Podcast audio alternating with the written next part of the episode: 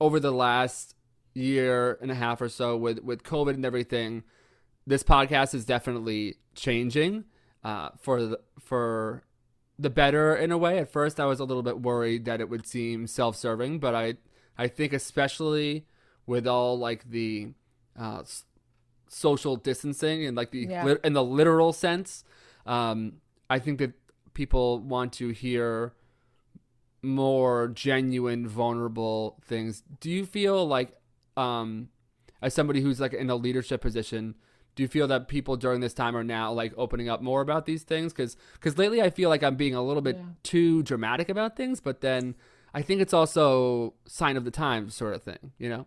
Yeah, I I think that um, you know, it's like to every um everything has a silver lining. And when I look at what was already like I'm gonna zoom in on our domain because I think it's very apropos.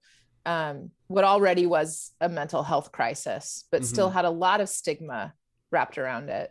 Like you you go through an event an, an extended event together like the global pandemic and whether it's personal trauma or you know adjacent trauma whether it's you know having illness or watching someone have illness or fear of your parents getting sick you know i mean you, you extrapolate no one's more than a, a small tick removed Mm-hmm. from something that's substantial and hard and um, and knows that that is is a shared attribute and i think it's created in a positive way um, the conditions for people to talk pretty openly about their mental health and then you you double into that a reality at least in the us and, and to a certain extent um, worldwide which is the level of social upheaval um, which you know you have like this fomenting of things that have been there latently for so long.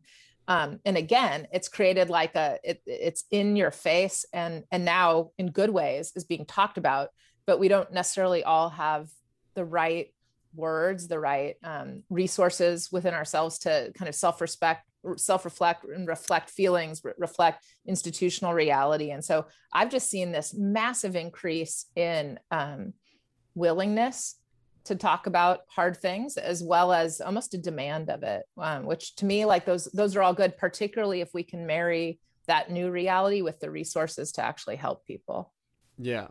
Yeah, definitely. I think that's why and admittedly, I think I kind of came back to Headspace during the time of the pandemic because I, I before this I would think of self-care sort of as this uh, I don't want to say like a luxury, but it, but it felt like why are you taking time for yourself and going this is be- Yeah. this is before covid why are you in the on a monday at a park doing a med- doing meditation when surely you could be doing something else to further your career. And now it's like those two worlds are starting to flip flop a little bit for me.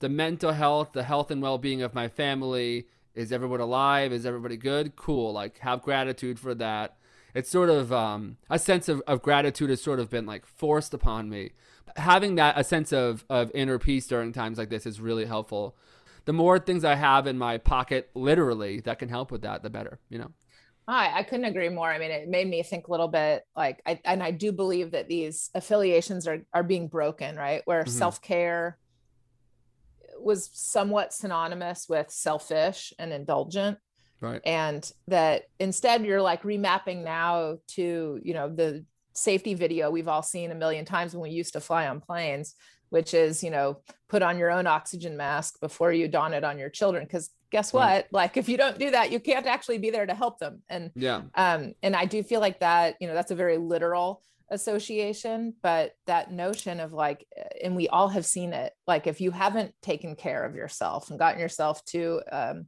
you know at least a stable place you end up being um a, a- nag on others right? Right. like and you see it in personal relationships you see it in larger group gatherings and so that that dimension of like actually in order to be someone who's self-accretive and is helpful i actually need to establish a baseline of self-care for my for me Yeah, absolutely. in a way, I'm kind of not that I'm. I'm it's, it's a weird thing to say. I'm glad that my life spiraled out of control, but Mm-hmm. um, my you know my brother-in-law passed, and my grandpa was diagnosed with cancer. Then he died, and that all kind of happened in short order. And then COVID came along, and I was already sort of like, I got to get this under control. And that's when, Yeah. and I know I'm not technically supposed to talk about it, but you know when I went into like 12 step recovery, like it happened. That was I got sober May 14th of last year, and I remember that feeling of just recognizing like this isn't good. Like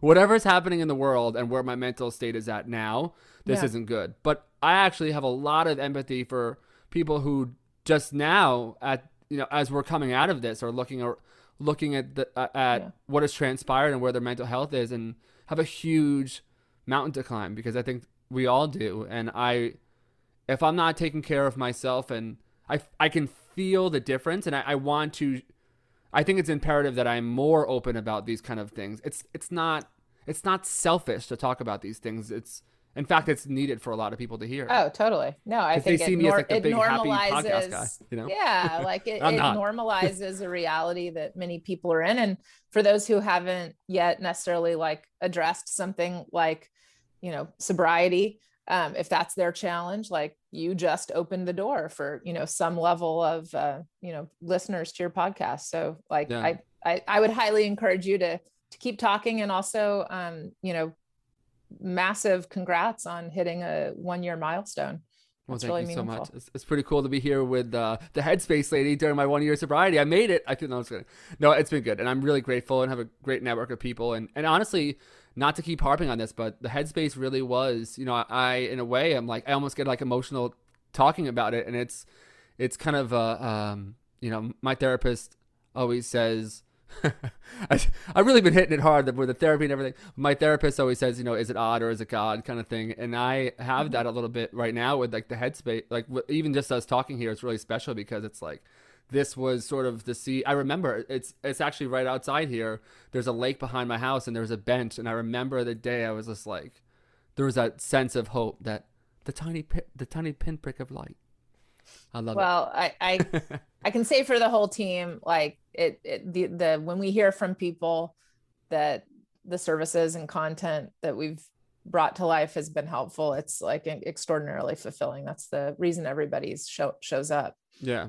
It's in a major way too, for real. I mean, I don't know where I was going. I, I you know, it's a scary thing to say, and my mom, my mom's not gonna like hearing this or whatever. But you know, it, it was really dark, and I wasn't exactly sure.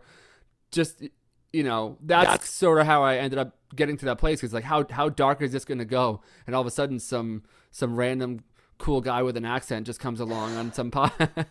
So it's good. And now my relationship with Headspace is a little bit more fun. We do the uh the cat marina and all that stuff. So Oh, good. this well, is the, you know, and that's like that's our intent is to be able to, you know, if life throws you a curveball, we want to be able to, you know, kind of flex up with you and and be able to be there to support as well as like have those kind of rituals and routines that just make for a healthy happy mind and and to not see that those two things are at like antipodes to each other but that they're actually part of anyone's lived life yeah, the full spectrum is there. Now I'm on Yeah. like Kevin Hart TikTok, you know what I'm saying? I'm on like uh I'm on that John Legend uh you know, where I don't, I don't, I'm trying to think of who some of the other ones are. But Those after, those after are- this, I'm wait. going to Sesame Street. Yeah, good. Uh, good. Um, the Sesame Street, you got to like get some consult from Elmo. He always he always brings a, a light a light mood and a lot of empathy. That's so perfect. Well, this has been so much fun. Uh, I hope that we covered every everything. Is there anything that you wanted to to throw in there? I know I know it's been all over the place, but No, This has been a I- ringing I, just, I endorsement for wanted to Headspace. thank you for both the conversation um, as well as being such a like devoted member and um, yeah, just share back that it's incredibly personally fulfilling to hear that um, we've been able to help.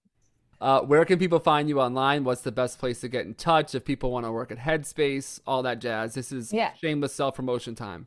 Wonderful. Well, um, LinkedIn is probably the easiest place to find me, um, Mhm. particularly if you're interested in all things professional and design. So, Leslie Witt, I'm the Chief Design Officer at Headspace. Drop me a line. All right. Well, this Yeah. has been fun. I think we just Wonderful became to meet you. I think we became best friends. One day I'm gonna come work for you. I'm gonna get my shit together. do it. Do it. My, I'm Um, waiting for my wife to become sick. She just got tenure, but I'm, I know that over time she's gonna get she's gonna get sick of teaching, and she's gonna want to spend more time with the kids. And then I'm gonna go to San Francisco and get the Headspace bag. I love it. I All love right. it. Well, Take so care. nice to meet you, Rob.